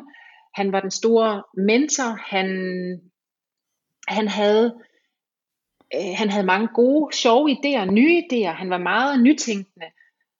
Men han prøvede også rigtig mange ting af. Og det ved jeg også, jeg har også hørt ham tale om her i forhold til herrelandsholdet, at han smed jo også idéer ud, og så ser han, hvordan bliver de modtaget. Og jeg ved også, at han har udtalt, at det sjove var med damelandsholdet, at ligegyldigt hvad han smed derud, så slugte vi det råt. Altså, wow, mm. så prøver vi det her også, så prøver vi det her også.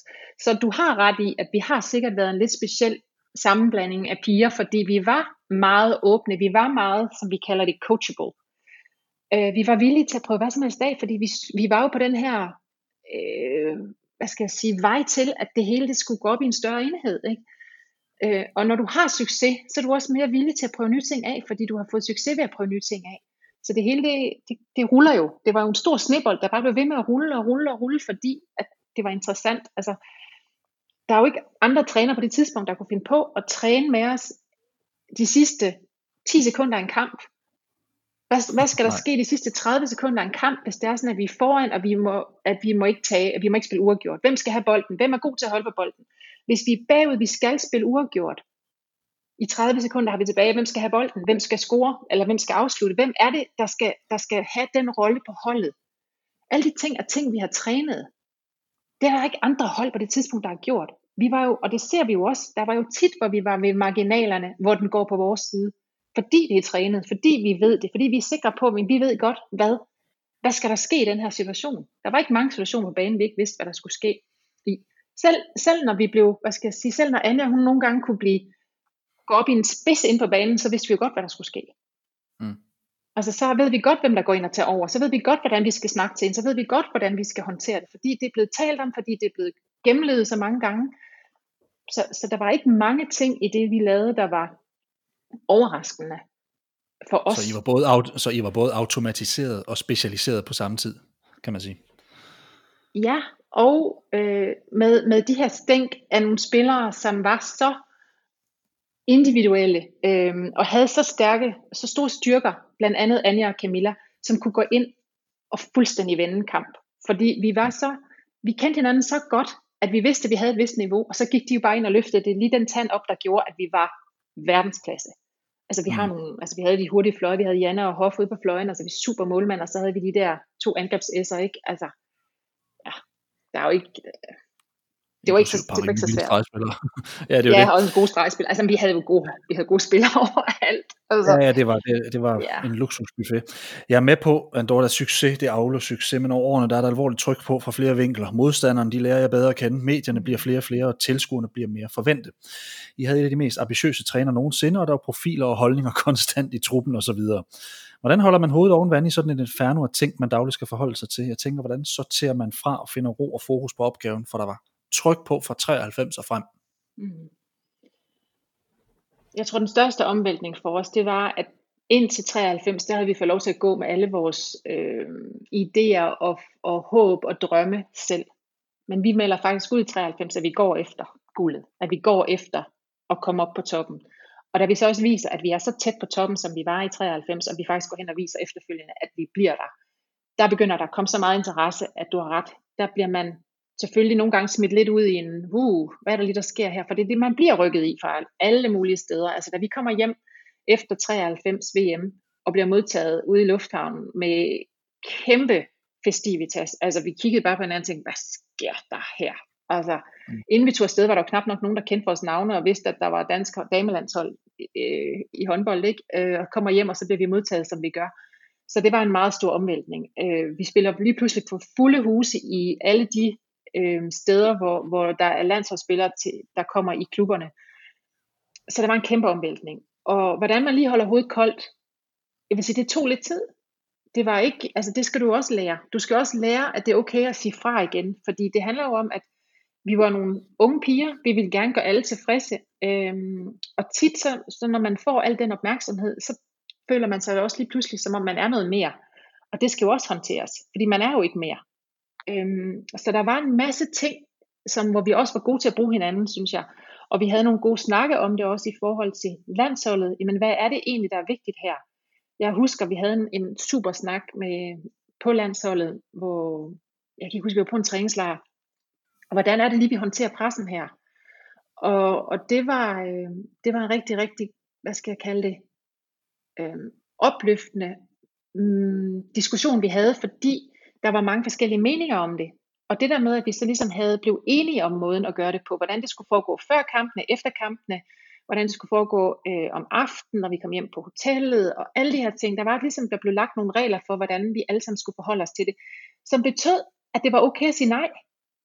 Fordi det var også der, hvor vi var. Blev vi så set på sådan nogle forkælede tøser, der ikke vil snakke med pressen, eller, og det har der jo også været noget af efterfølgende i pressen, eller om der er nogen, der ikke vil snakke med pressen, der er nogen, der vil snakke med pressen. Men vi havde ligesom, vi var enige om, hvordan tingene skulle fungere. Og det var en stor hjælp for os alle sammen, at vi havde ligesom en, en var enige om tingene. Mm. Og det med ro til opgaven, men også din rolle generelt på landsholdet, det har jeg faktisk talt med den kommentator, som fulgte jer tæt dengang, Holger Rasmussen om. Holger Rasmussen, det danske kvindelandshold i håndbold var et stærkt varieret landshold med et hav af profiler. Hvor så du Anne Dorte Tanrups styrker skinne stærkest igennem? Det var jo, at øh, hun var en styrende spiller i forsvaret. På landsholdet, der var hun øh, primært en, øh, en forsvarsgeneral over det store overblik, og hun havde jo også størrelsen. Hun var brølstærk, så det var naturligt, at hun kom til at, at, at styre forsvaret. Hun havde overblikket. Hun øh, var en, det, man vil kalde en meget klog håndboldspiller, kunne forudse, øh, kunne forudse, hvad der ville komme til at ske. Jeg tror, hun har været dygtig på taktikmøderne, dygtig til at høre efter, og også været dygtig, når der skulle kigges video, set øh, hvilke spillere, der gør hvad, hvornår. Sådan så, at hun øh, ligesom har forsøgt at få, og ofte har lykkedes med at være et skridt foran øh, det angribende hold. Så så hendes øh, force på landsholdet, det var helt klart øh, angrebsspillet, eller undskyld, forsvarsspillet. Hun var også en dygtig angrebsspiller, men det så man mere på hendes klubhold end, end på landsholdet. Og øh, vi som ser, Holger, vi havde et stort fokus på de her offensive kvaliteter, det her hold havde. I de fleste sportsgrene, der taler man jo om, at forsvar vinder mesterskaber. Har Anne Dorte Tannerup egentlig fået den kredit, der tilkom hende i forhold til at være den her fysiske kraft i for, øh, forsvaret, og dermed en vigtig brik. Jeg tænker en lille smule på det her med, at vi, vi husker jo stadig målene fra Anja og Camilla, de to hurtige fløjspillere, men i bund og grund, det der gjorde det her danske, blandt andet kontraspillet, som vi var så giftige på, muligt, det var jo en, en Tonje Kærgaard og en Anne Dorte Tannerup i høj grad. Ja, det har du helt ret i. Øh, sådan er det. Det er, det er, man siger i, i, i hvert fald i håndbold, at det er forsvaret, der vinder kampene, og, og sådan er det ofte. Så et, øh, et, et, et, et midterforsvar, som selvfølgelig skal have nogle gode spillere, både på bak og fløje, og så et godt samspil med målmanden, jamen det er selvfølgelig det, der er udgangspunktet for, for de hurtige kontra, og det, øh, det var det danske landshold jo, jo eminent dygtige til, og i det spil, der havde en Dorte Sandrup en, en kæmpe rolle. Øh, så øh, om hun fik nok kredit for det, det tror jeg bestemt, hun gjorde i hvert fald blandt, blandt dem, som hun sikkert gerne ville have, der skulle øh, komme med, med kredit. Ja, det kan godt være, at, at, den, at den seer, som vi i tv-verdenen kaldte en eventseer, altså en, der var inde over til de store mesterskaber, og ellers ikke så øh, ud over det interesserede sig særlig meget for håndbold, måske ikke lagde så meget mærke til, hvad hun kunne, øh, men fordi at man, man som ikke køndig jo mere kigger på de der scoremålene. Men jo, jeg tror, at, at, øh, at, at Andorra Tjernup er bredt anerkendt for, at øh, hun bandt, øh, var med til at binde det forsvar sammen. Du nævnte Tonje Kjærgaard, de to ved siden af hinanden var jo, var jo rigtig, rigtig dygtige, hvor Andorra Tjernup havde noget mere højde, og derfor var en bedre paradespiller end, end Tony Kjærgaard. Men, øh, men jo, jeg tror, jeg tror hun, hun fik kredit for det, hun var god til. Mm. Det var bredt anerkendt. Og Anne Dorte Tanderup var en af de her rutinerede spillere, som endte med at bære anførbindet. Hun havde også en eller anden, ja, jeg ved næsten ikke, hvad jeg skal kalde det, en, en, en evne til at vinde guld, når hun var med Danmark. I 95 for eksempel sidder hun ude, der får vi bare bronze. Men øh, hvad betyder hun for truppen, også uden for banen? Hvilken personlighed bar hun med dig, sådan som du så det? Jeg tror, at hun var garant for seriøsitet. Øhm, efter at det her landshold brød igennem i, i 93 med VM i Norge, øh, så fandt de ud af, at hvis nu de skulle nå endnu større ting, end de gjorde i Norge, de burde jo have blevet verdensmester allerede i, i 93, hvor jeg synes, de var det bedste hold, der var med ved den VM-slutrunde. tabte så øh, knæben finalen til, til Tyskland. Men, men jeg tror, de indså ved den slutrunde, at hvis nu, at de skulle have, have styr på at, at komme endnu længere og, og vinde både VM og et, olympisk guld, øh, så skulle de også være bedre til spillet uden for banen. Øh, og netop øh, altså få, få truppen skærmet af. Øh, der kom jo en frygtelig masse øh, pressefolk til Norge, som var med til at tage en stor del af, af fokus fra spillet på banen. Og der tror jeg, at Anne Dorte var en af de spillere øh, i truppen, som var eminent gode til at være med til at, at skærme af og være med til at, ligesom at, at sige, at det er altså det er her internt på holdet, vi fokuserer. Så har vi nogle enkelte huller i vores program, hvor vi så kan, kan tænke på, på omverdenen og tænke på pressen og så videre. Men, men sådan internt i truppen, der, der tror jeg, hun var eminent dygtig til det, og derfor så var det ikke overraskende, at hun, at hun blev anført på holdet. Anne Dorte Holger Rasmussen taler om, at du nok har været god til det disciplineret, at være skarp på taktikmøder blandt andet, men også at du har været behjælpelig med at strukturere holdet i forhold til blandt andet omverdenen og presse. Tog du meget ansvar på holdet dengang, også uden for banen? Det er sjovt at høre Holgers måde at, at, at, hvad skal jeg sige, definere mig på dengang. Altså, noget af det kunne jeg genkende til, noget af det var jeg også lidt overrasket over. Så ja, jeg har helt klart været en af dem, der har været aktiv på, på taktikmøderne. Jeg havde masser af meninger, især om forsvaret. øhm, og så kunne jeg godt lide at nørde i det, så det, det var selvfølgelig rigtig fint, at have en super samarbejde med især vores målmand i forhold til parader og sådan noget, det brugte vi meget tid på. Så der har han helt ret. Den anden ting, det der med, om det var, at, at jeg var med til at, at hjælpe i forhold til pressen og, og til regler op og sådan noget. Jeg blev sådan lidt overrasket, da jeg hørte det, fordi jeg tænkte, var jeg det?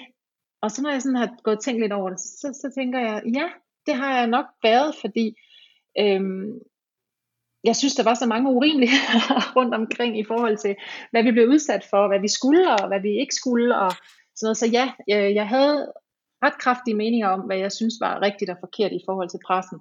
Så øh, jeg tror faktisk, at han har ret i forhold til, at jeg var nok en af dem, som prøvede på at skabe nogle retningslinjer for os, således at vi kunne blive øh, mere, hvad skal jeg kalde det, mere frie og ikke føle os forpligtet så meget, men stadig, stadigvæk vide, at som landsholdsspiller på det niveau har du en forpligtelse, som selvfølgelig skal opfyldes, men at du ikke behøver at være der hele tiden, og du faktisk godt øh, kan stille nogle krav selv også, selvom vi mm. er på det tidspunkt, selvom vi var unge piger, øh, så havde vi også lov til at stille krav. Det var ikke kun øh, pressen, der kunne komme til os. Vi havde faktisk øh, også muligheden. Og, og du skal lige huske her, at vi havde jo hungret efter den der opmærksomhed, fordi vi havde jo aldrig fået den. Vi følte jo, vi, havde, vi skulle have den, fordi ja. vi synes jo, vi var dygtige. Men at vi så lige pludselig fik den i så vild en grad, gjorde jo, at det var lidt svært, fordi det var noget, vi havde hungret efter. Få, jamen se os nu, vi er gode, vi kan godt. Og lige pludselig så fik vi den Og så fik vi den så meget, så vi nærmest blev et op af den. Så det der med at skulle sige nej tak lige pludselig, det var jo en meget stor omvæltning fra at have bedt om, at de skulle komme til os. Ikke? Så, så det krævede lidt omstilling, ja, det gjorde det helt klart. Ja. Og de unge piger, de blev så lidt ældre, og pludselig så står I så i en situation nu her, hvor det her mindset, som I har udviklet over årene, dem skal I ud og bruge i det civile liv. Mm. Kan man egentlig reelt tage sådan noget her med sig i sit liv, efter en karriere slut, han Dorte? Ja, det vil jeg mene. Altså, der, der er ingen tvivl om, at de mennesker, som har været igennem øh, eliteidrætten, har nogle ting, som de tager med sig derfra, fordi du skal være fokuseret, du skal være dedikeret, du skal være passioneret, du skal vide, hvad retning du skal, du skal i. Øhm, så når du, når du har prøvet det i en tidlig alder, så har du allerede prøvet nogle ting, som de fleste mennesker først kommer til at prøve måske op i 20'erne, fordi det er først derefter, de begynder at virkelig skal præstere øh, på en arbejdsplads, eller måske endda selvfølgelig også på universitetet, øh, kan du måske godt få noget af det her også. Men, men når du bliver så dedikeret og så meget så indsporet i din, og det skal være det er positivt det her, når jeg siger indsporet, men du, du er jo meget i en retning, når det er sådan, at du ved, at nu arbejder vi på, at vi skal til OL, ikke? Du ved, du har fire år til at komme til OL, men inden der har du lige et EM og et VM, og måske endda to VM, og måske endda to EM undervejs, som du også skal. Så du har nogle små mål, og du har nogle større mål, og du har nogle kæmpe mål. Når du begynder at arbejde med sådan noget, øh, og det bliver sat op, og du, og du kan sætte dig ned og lave den her målsætning i forhold til, hvad du gerne vil opnå i livet inden for de næste fire år. Det er der ikke ret mange mennesker, der gør. Øh, så unge, som, som vi gjorde det. Og nu gjorde vi det mm. så sammen som team. Så derfor er det en lille smule anderledes, fordi vi faktisk allerede havde teamet øh, fire år før vi var til OL. Der var vi allerede sammen som et team. Ikke? Ja. Øhm, hvor man kan se, at det kan være lidt anderledes, fordi du er ikke altid klar over, hvem er de mennesker omkring dig, hvis du skal sætte mål fem år ud, ud i, i tiden. Så kan det være, at du ved, at det kun måske er din familie, du har omkring dig. Det kan være din kæreste, dine børn, dine forældre, et eller andet. Men vi havde teamet allerede. Vi vidste, at det her det er grundstammen til det, vi gerne vil nå om fire år. Så de målsætninger, der blev sat sammen der, var jo nogen, vi hele tiden kunne hinanden op på undervejs. Fordi vi var det samme team. Så jeg mener bestemt, at, at når man sidder ude øh, i erhvervslivet i dag, eller man, man kommer som idrætsudøver ud til, så har vi rigtig, rigtig mange ting i bagagen, som er positive og som kan bruges, og som der er mange øh, virksomheder, som har meget stor gavn af i dag. Og hvad eksakt har du taget med dig? Jamen altså, en ting, som, som jeg tror måske det er min største styrke, det er, at ligegyldigt hvad, så skal jeg nok komme ud på den anden side af det på en god måde jeg, jeg, jeg kan godt nogle gange blive sådan lidt, åh, oh, det, lyder, det er også svært det der, hvad gør jeg lige? Men jeg har altid den der, nej, det her, det kan jeg gøre noget ved. Jeg kan stille mig op, jeg kan, jeg kan, jeg kan gå derhen, eller jeg kan gå derhen. Der er altid en løsning. Jeg kan altid gå ud og finde løsningen. Det kan godt være, det ikke er lige den første løsning, jeg ser, der er den rigtige, men så kan jeg gå videre til den næste. Og jeg, det tror jeg på er noget, jeg har fra, fra min sport, at jeg kan, jeg kan sige, okay, det lykkedes ikke dengang der, men jeg ved, at ligegyldigt hvis jeg prøver hårdt nok, så skal jeg nok klare det. Skal jeg nok nå det. Fordi det har jeg prøvet så mange gange. Øhm, I så mange sammenhæng. Ikke kun i min sportsgren, men, men også senere hen. At jeg har en helt stålfast tro på, at ligegyldigt hvilken situation jeg er i, så skal jeg nok klare det. Og lige præcis det her med løsninger, når du nævner det, så har jeg læst mig til på et tidspunkt, at man har lavet sådan en, en opgørelse over rigtige og forkerte driver i forhold til ting, og det modsatte ord er løsninger det er forklaringer. Så forskellen ligger jo i, i de der ting.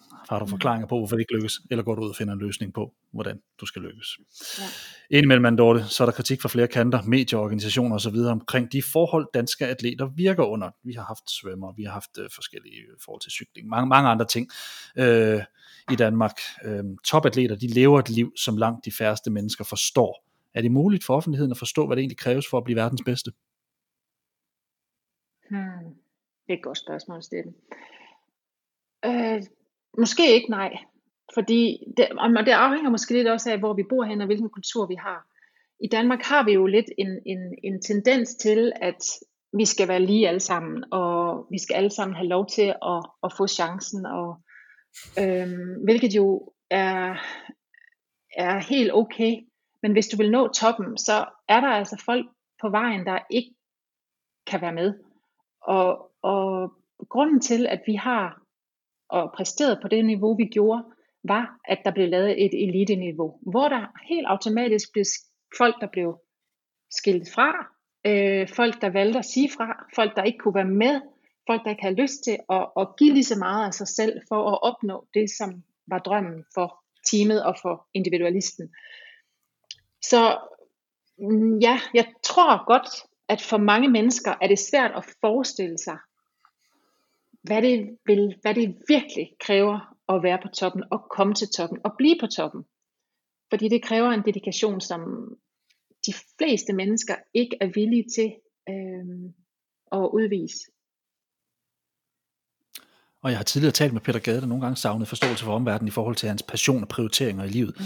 Hvordan har omverdenen, det vil sige familie, venner, haft det med dine valg og, og fravalg? Altså, som du sagde selv, så, så meget var det heller ikke fravalg, det var mere tilvalg. Ja. Fordi det at dyrke elitesport, det, det er jo meget krævende, særligt tidsmæssigt. Som du sagde, nogle gange så var det hurtigt afsted fra en juleaften osv. Altså har der været forståelse? Jeg har ikke mødt andet end forståelse fra min omgangskreds. Det har jeg ikke. Øhm, men jeg har også levet i det i, i mange, mange år, og det, det har Peter Gade også. Jeg, jeg har ikke mødt nogen, der stillede spørgsmålstegn ved noget. Jeg tror, at havde, havde vi ikke så tidligt fået succes, som vi fik, så kunne det godt være, at der var nogen, der havde stillet spørgsmålstegn. Mm. Øhm, men fordi at det, det, vi kommer op og hvad skal jeg sige, får den succes, vi får, og bliver hele Danmarks darlings øh, der i 93, 94, der er jo ikke en eneste, der stiller spørgsmålstegn ved, hvad vi foretager os, fordi det jo fuldt acceptabelt, fordi de kunne se det. Det blev jo vist på tv, det blev jo vist i aviserne, det blev jo snakket om hele tiden. Jeg tror måske, når man oplever, at der er nogen, der, der ikke helt forstår en, og man ikke bliver accepteret, så er det nok mere, hvis man ikke viser resultaterne. Øhm, jeg kan fx se, at, at nogle af de ting, jeg arbejder på i dag, hvor jeg måske ikke har fået succesen så hurtigt, som jeg gerne vil have den, der er det lidt sværere for folk omkring mig at forstå, at jeg bliver ved med at arbejde på det mål. Fordi, jamen, Dorte, mm. det er jo ikke lykkedes endnu. Nej, men jeg tror på, at det lykkes. så nu bliver jeg ved.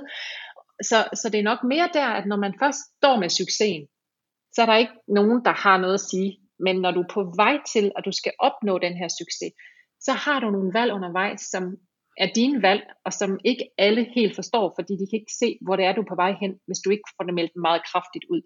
Så det må nok sige, hvis det skulle give sit råd her, så handler det om at melde ud, hvor du er på vej hen, så folk kan forstå, hvorfor det er, at der er nogle ting, du ikke kan, og hvorfor der er nogle ting, du gør, som de ikke forstår. Mm. Og det er jo nok også det, vi har lidt problemer med i Danmark, netop at melde ud, fordi der falder en regning, hvis du så ikke, hvis du så ikke lykkes med det. Sådan kan det godt være en gang imellem. Ja, men på den anden side, det. Ja, ja, men på den anden side, hvis du er sådan, du melder ud, hvor du gerne vil hen, og du ikke når derhen, så er du alligevel nået et godt stykke på vejen. Det vil sige, du er altid nået videre. Du, det kan godt være, at du ikke er nået helt målet. Men hele den proces, det har taget dig derhen, den er jo lige så vigtig som det at nå målet. Så hvis du sætter dig store mål, så kan det være svært at nå. Hvis du sætter dig små mål, så rykker du dig jo ikke nær så meget. Så det handler om at sætte sig store mål, således at du i hvert fald rykker meget, altså du vokser rigtig meget personligt, således at du har mulighed for at nå nogle større mål.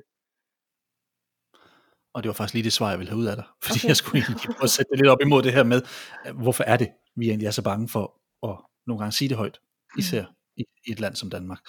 Øhm, i bliver de bedste op gennem 90'erne, Dorte. Europas bedste, verdens bedste olympiske lege og så videre. I blev en gruppe kvinder, der pludselig kunne inspirere en hel generation af piger. Noget vi ikke på helt, helt sådan i Danmark har set før. Var det noget, du undervejs blev opmærksom på det her? Jeg tror faktisk først, at jeg, jeg er måske lidt undervejs, men jeg er nok blevet mest opmærksom på det bagefter, øh, set i bagspejlet. Undervejs var det jo interessant i forhold til, at vi tog, vi tog ud og holdt foredrag, vi tog ud og, og for eksempel når vi skulle ud og spille kampe ude i nogle mindre haller, så havde vi nogle gange nogle opvisningskampe og sådan noget. Og der stod jo så mange unge små piger, ikke også på de her mellem 8 og 12 år, der stod og skulle have autografer, og jeg tænkte, gud, jeg har jo aldrig selv stået og skulle have en autograf af en pige, og de første gange, ja, det har jo altid, det var til herrelandsholdet, at vi stod og skulle have autograferne, ikke? Så, så de første gange det her det sker, ikke, der tænker jeg, gud, hvor er det her, ikke? Men begynder jo så at snakke med de her piger om, hvad, hvad så, hvad, hvad, hvad spiller du selv håndbold, og hvad, hvad drømmer du om? Og så begyndte de at fortælle om, at de drømmede, drømte om at blive ligesom os.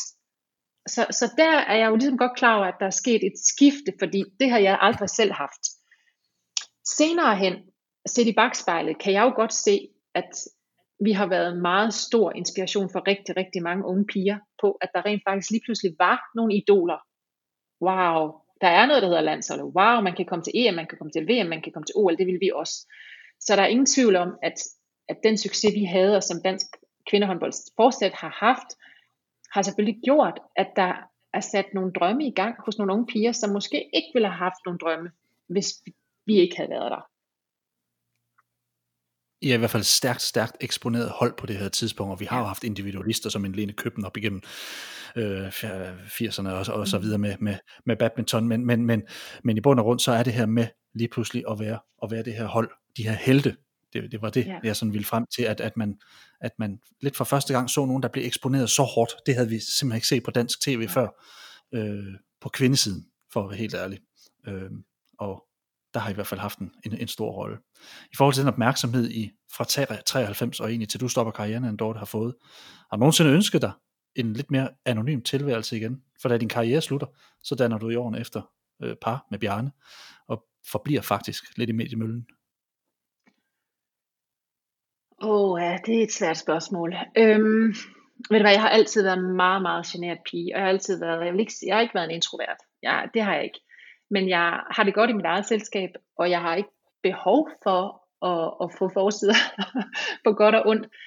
Men jeg har også fundet ud af, at jeg kan faktisk godt lide at være, hvad skal jeg sige, have en mening. Jeg kan godt lide at, at mm, jeg vil ikke sige være meningsdanner, men jeg kan, jeg, jeg kan godt lide at, at, at, øhm, at være foran os.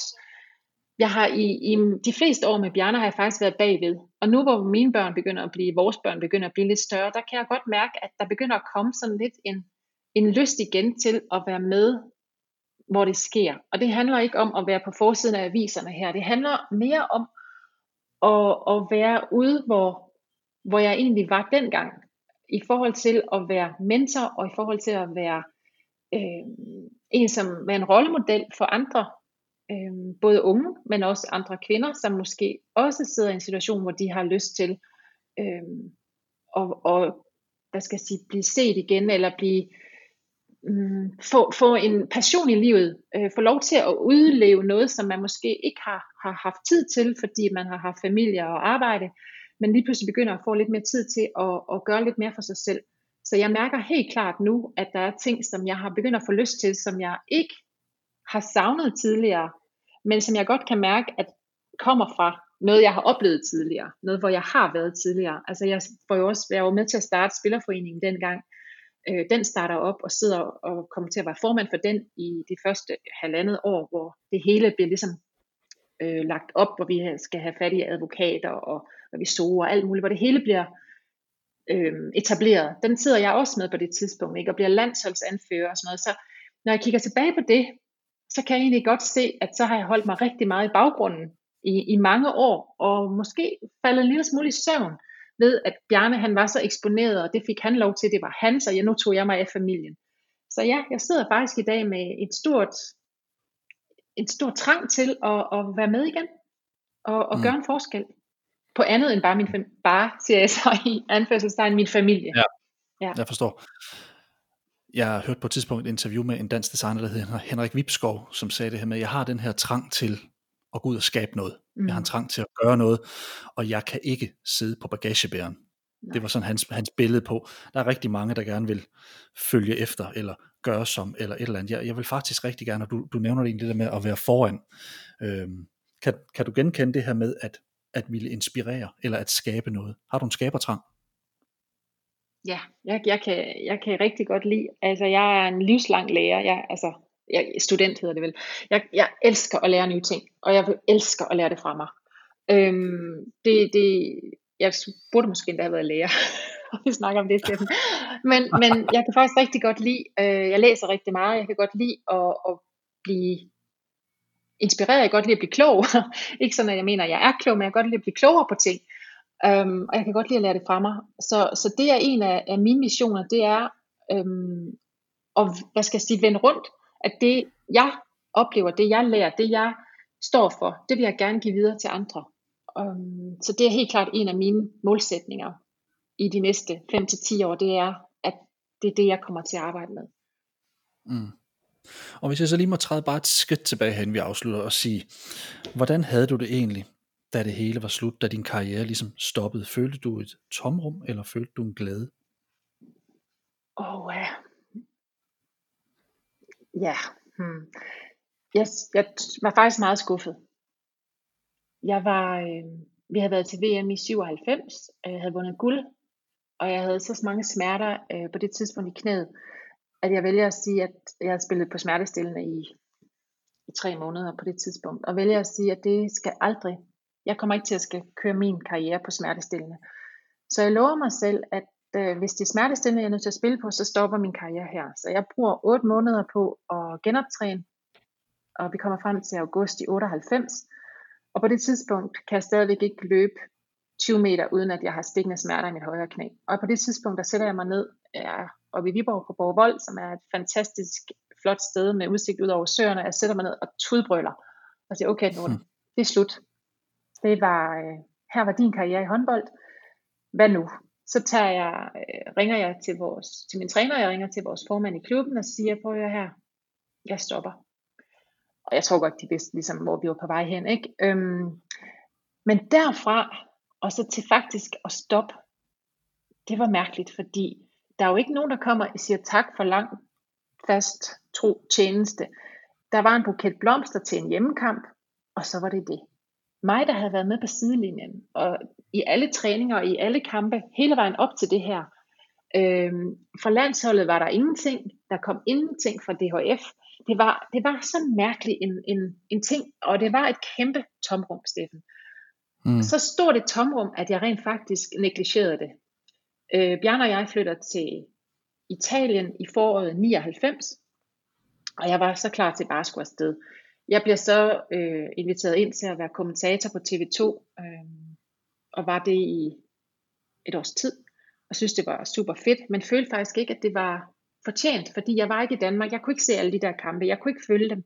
Så det at være, øh, være kommentator, uden egentlig at føle, at, at det var fortjent, at jeg fik lov til at være det, men jeg var det mest, fordi at det jeg havde præsteret engang, men ikke det jeg kunne lige nu. Så jeg valgte at sige nej tak øh, til at fortsætte. Og så var det slut med håndbold.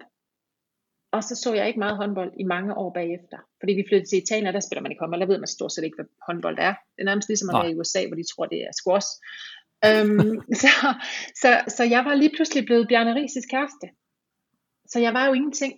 Og i mange, mange år har jeg ikke nævnt over for folk, hvem jeg var, eller hvem jeg er, og hvem, hvad jeg havde præsteret. Jeg var altid bare med som, hvad skal jeg sige, partneren. Øhm, og det er faktisk først til de senere år, hvor det ligesom, hvor jeg begyndte at, at træde mere ud af, hvad skal jeg sige, af, af Bjarnes skygge igen, og har lyst til at lave nogle ting for mig selv og for andre, hvor jeg har brug for at fortælle, hvem jeg er, hvad jeg har lavet, hvad jeg har bedrevet, og hvordan jeg ser tingene. Det er faktisk først der, at jeg begyndte at connecte med den del af mig igen, som var håndboldspilleren. Så jeg har nok haft 15 år, tror jeg, hvor jeg faktisk mere eller mindre har fornægtet, hvem, hvad det var, jeg havde præsteret. Og det mm. sjove her var, at, at øhm, mine drenge, de synes jo selvfølgelig, deres far er helt fantastisk, han har vundet alt det, han har, men de har jo aldrig helt tænkt over, hvad deres mor har lavet. Så da vi sidder til OL øh, og ser OL på tv, jeg tror det er i London, hvad har det været, 2010, 2012? 2012, ikke? Ja, 12 tror jeg. Ja, whatever. London. Så det er jo ved at være nogle år tilbage. Øhm, der, sidder, der ser vi så, at der er nogen, der får den her guldmedalje rundt om halsen. Og øh, så sidder de her drenge på, hvad, hvis vi siger det er 8 år siden, så sidder de på 9, 10 og 11 år. Så sidder de og siger, wow, sikke en medalje, hvor stor, kan vide, hvor stor den er. Så siger Bjarne, men det kan vi spørge deres mor om, hun har der en. Og så ser de der tre drenge, der bare vender sig om sådan, hvad? Hvad? Jamen, hvor er den henne, Dorte, siger Bjarne, så sidder ved jeg ikke, den ligger sikkert i en skuffe eller et sted. Og så havde de faktisk, det? jo, men de har da ikke tænkt, altså deres mor, hun er der, var deres mor, altså. Ja, men jeg fandt okay. så medaljen, og de fik den at se, og det var faktisk lidt sjovt, ikke, fordi deres far har altid været deres kæmpe idol, men deres mor havde faktisk den der OL guldmedalje, de sad og snakkede om oppe i. Så Ja. der gik det lidt op for mig, at det nok ikke har været helt okay, at jeg sådan har fornægtet den her del af mig, som var så stor en del af mig i så mange år med den her kæmpe succes. Så jeg tror faktisk, at fra den dag af, der begyndte det sådan lidt mere at, at simre ind i kroppen og være, hmm, det kunne godt være, at jeg skulle prøve at connecte lidt med hende, der var en gang, ikke? Øhm, Ja. Og det har jeg så Ja. brugt øh, selvfølgelig nogle år til, ikke? Og har lavet mange ting undervejs og gjort mange ting, men, men det var lidt en, en sjov episode, at de faktisk øh, ja, slet ikke havde tænkt, at deres mor havde lavet noget så helst. så ja.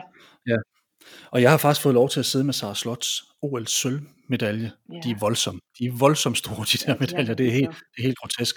Men Anne Dorte, må jeg så ikke på vegne af alle os, der har set dig gennem årene, sige kæmpe stor tak. Jeg er så ked af, at du ikke fik blomster. Du, øh, du, du har jo gjort en kæmpe forskel for, for os som ser. Vi fik et helt nyt, vi fik et helt nyt billede af, af kvindehåndbolden. Og hvis dine drenge lytter med derude, jamen drenge, tjek op på det her, find nogle YouTube-klip. Altså, I er nødt til at se, hvad jeres mor har lavet. øh, Anne Dorte, hvad er dit bedste minde fra 90'erne og karrieren? Det bedste minde, det tror jeg, ah, det er nok VM-guld. Den kamp, vi spiller mod Norge, øh, ja, ja, den turnering har været en fantastisk turnering, fordi vi var, vi kom som kæmpe favoritter, og vi var så langt nede undervejs. Vi taber, og vi ryger ned som nummer tre i puljen, og vi, vi har den vildeste vej tilbage, og så kommer vi tilbage og har en forfærdelig situation, der sker i semifinalen, hvor der er ja. nogle danske fans, der desværre afgår ved døden, og kommer tilbage til finalen og lamme tæver, undskyld mit sprog, men lamme tæver Norge, og har den ja. vildeste, vildeste øh, kamp der. Så, så hele den turnering var så øh, mættet med følelser og intensitet og tårer og glæde, at det, det, det var det ultimative, som jeg heldigvis når at få med, inden jeg stopper karrieren. Så det bedste ja. minde er den turnering. Og den lader vi stå. Og så siger jeg tak, Anne Dorte, fordi du havde tid til at være med i dag. Selv tak. Tak, fordi jeg måtte være med. Og Andorte, Dorte, vi slutter nu første del af den her dobbelte podcast. Om kort tid, så vender vi to tilbage med en del 2, hvor årene efter karrieren vil blive vendt. Et nyt liv, det starter for dig, der venter en morrolle, en ny hverdag, en nyt job og til sidst en ny uddannelse. Samtidig så er der tryk på familielivet, hvor pres udefra stiller gevaldige krav til jeres sammenhold i familien. Du har netop lyttet til en podcast fra King Huber. Husk, du kan finde flere blogs, artikler og podcasts på hjemmesiden kinghuber.dk. Mit navn er Steffen Pedersen, og for teknikken stod Carsten Pedersen. Tak fordi I lyttede med derude, og på gensyn snart.